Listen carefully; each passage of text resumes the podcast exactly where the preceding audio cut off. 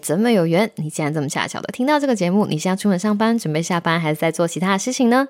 不管是要去的目的地是哪里，请都让凯莉的声音和你在一起。Hello，我是凯莉，Kelly。凯莉陪上班是 Yo! What's Up 在干嘛的短片通勤单元。我们尽力让你早上起床之后就有节目听哦。非常感谢大家长时间的支持。喜欢这个单元的话，请千万记得在你收听的平台上面订阅我们，或是帮我把这个节目分享给边听节目边想到的哪一个朋友，以及用五星评论支持我们继续创作。五颗星星一世情，山姆凯莉，感谢您。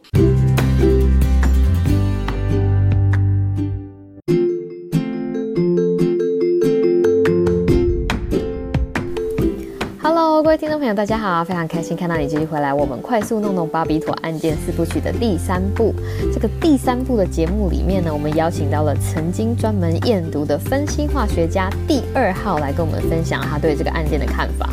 小声跟大家讲，我知道我剪片啊，实在剪得太慢，就是人家这个案子已经侦结了，我们节目还没有发完。但是呢，其实我们退一万步来想想看，其实，在案件侦结之后，我们再回头看之前的讨论，我们其实反而更能够不带立场的来思考这个巴比妥案件。想想看说这个案件要教会我们一些什么样的事情，当中的逻辑是什么，我们有盲点的地方是什么。就是这样，节目即将开始，要预祝你有个美好的今天跟明天哦。好，各位听众朋友，大家好啊！我们这个深夜的谈话时间呢，又多了一个 在美国明天不用上班的人，让我们欢迎我老公娃娃鱼。Hello，我是娃娃鱼。嘿，你要近一点。Hello，这个是我们第三个 part 来的来宾。Hello，娃娃鱼。今天我们针对这个芭比妥的这件事情哈，你身为一个。名副其实的化学人，是。刚刚前面佩勋跟过期药师他们都对这件事情发表了一些自己的意见。那你呢？你看到这件事情的时候，你有什么想跟大家分享的？第一时间的想法是觉得，嗯，这个检验的方法有可能会有一些，嗯，怎么讲呢？好好讲话。因为现在只有娃娃鱼跟我坐在同一个房间，所以他觉得你知道老婆的眼神很恐怖。你就讲没关系，你就讲。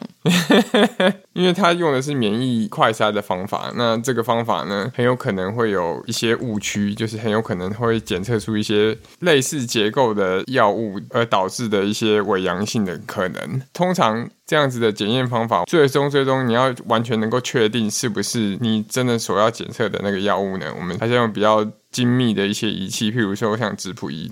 质谱仪它的优点是什么？质谱仪就像是你的手指的指纹一样，你药物是长什么样子，你指纹就印出什么样子。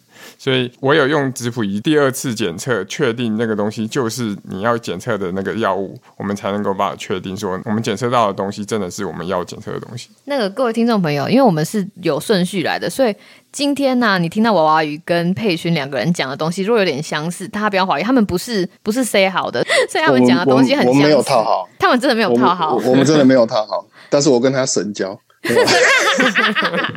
有心通，我们有心通，是一个指纹的概念。我喜欢这个比喻，所以就是每个人的指纹就是独一无二的，对不对？所以就像刚刚佩勋有讲到说，如果今天真的像过期药师讲的，里面有巴比妥或者是 BZD、Ibuprofen，通通打进去质谱的话，如果这个东西真的是三个东西拉在一起，三个都会看得到，是真的吗？真的是。为什么呢？因为每一个药就有它自己不一样的指纹，指纹没错，分子量也不太一样。所以是在这个指纹库里面，嗯，我们就会知道说这些东西都存在，对不对？没错。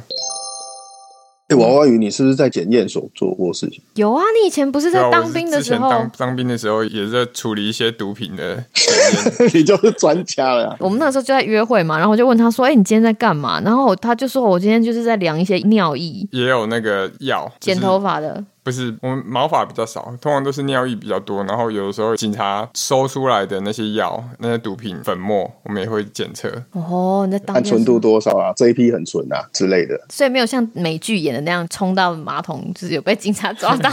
有些还是会被查到啊。所以你们有剪头发的吗？头发很少。为什么会讲到头发呢？是因为刚刚在第二 part 过期药师提到半衰期这件事情，然后佩君就讲说，其实要准也是要剪头发。那为什么你们是验尿液，不是验头发？因为他们就直接查到了，直接尿。啊，那些被抓的人哦，是啦。我想想看，可能有啊。我我印象中头发的 sample 是比较少，样品是少一点。就大部分，譬如说你在开毒品趴，被警察抓到之后，他直接抓去，就是第一波就是先验尿。对啊，哦，因为是就是现行犯的意思。不管了，对，就是你抓到就是先看你有没有，可是你有可能在那里没有吃，对不对？那你尿就没有。然后如果是被人家检举，他有可能是长期用毒品。我举个最最简单的例子，就是某个很厉害的。也算知名导演，然后有有性骚扰还是性侵，就是窦导嘛，对不对？大家知道吗？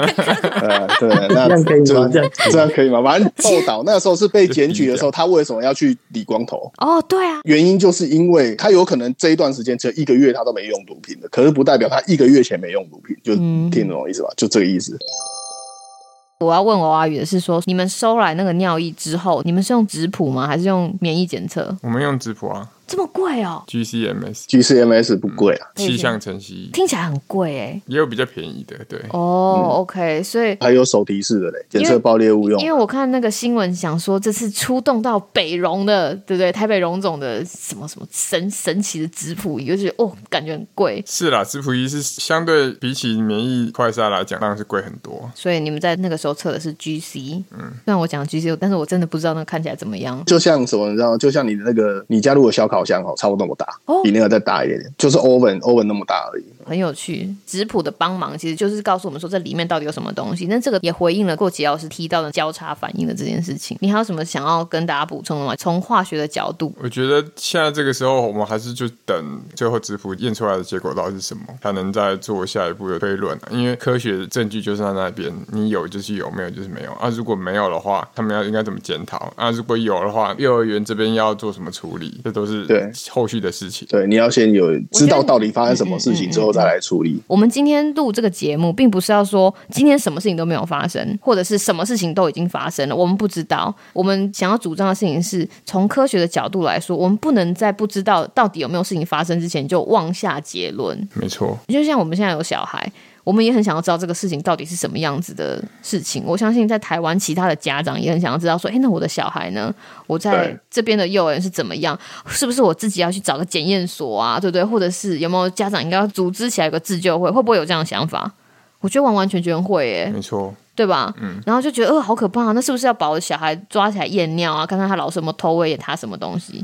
其实不需要这么恐慌。真的，我觉得不需要这么恐慌。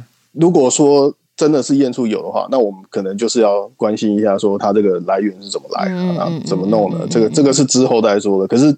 第一阶段就是我们要确定说到底发生什么事情，有还是没有？到底是吃了什么？到底是喝很多酒还是吃了很多药炖排骨？对不对？对对，所以我们才有下一步，而不是我们现在就已经在想下一步，然后是什么时候，然后就一团乱。可是其实第一步到底是什么？目前为止还没有人敢百分之百确定是什么嘛。嗯哼，可惜一点就是他们刚开始第一时间拿到的那些简体，后来都没有再留下来。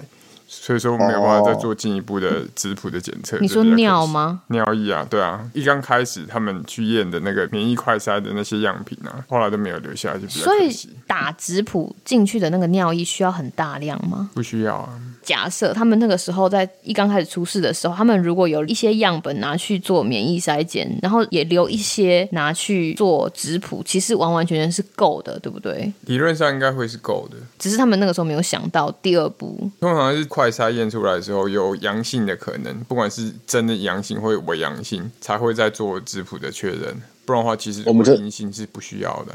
我们真的没有套好，刚刚你们心通了，是不是？所以三个阶段的讨论，只是要让大家从不同的思考逻辑，让大家知道说我们是怎么去看待这个问题，怎么去想这件事情的，然后怎么样得出我们现在的结论，而不是说今天我们就是要强迫喂给大家一个观念。希望大家听完我们这样子的讨论之后，可以有一些不同的想法。好，我们谢谢娃娃鱼，谢谢过期药师，也谢谢三个 section 都一直在的佩君。那我们就跟大家说，下次再见喽，拜拜，拜拜。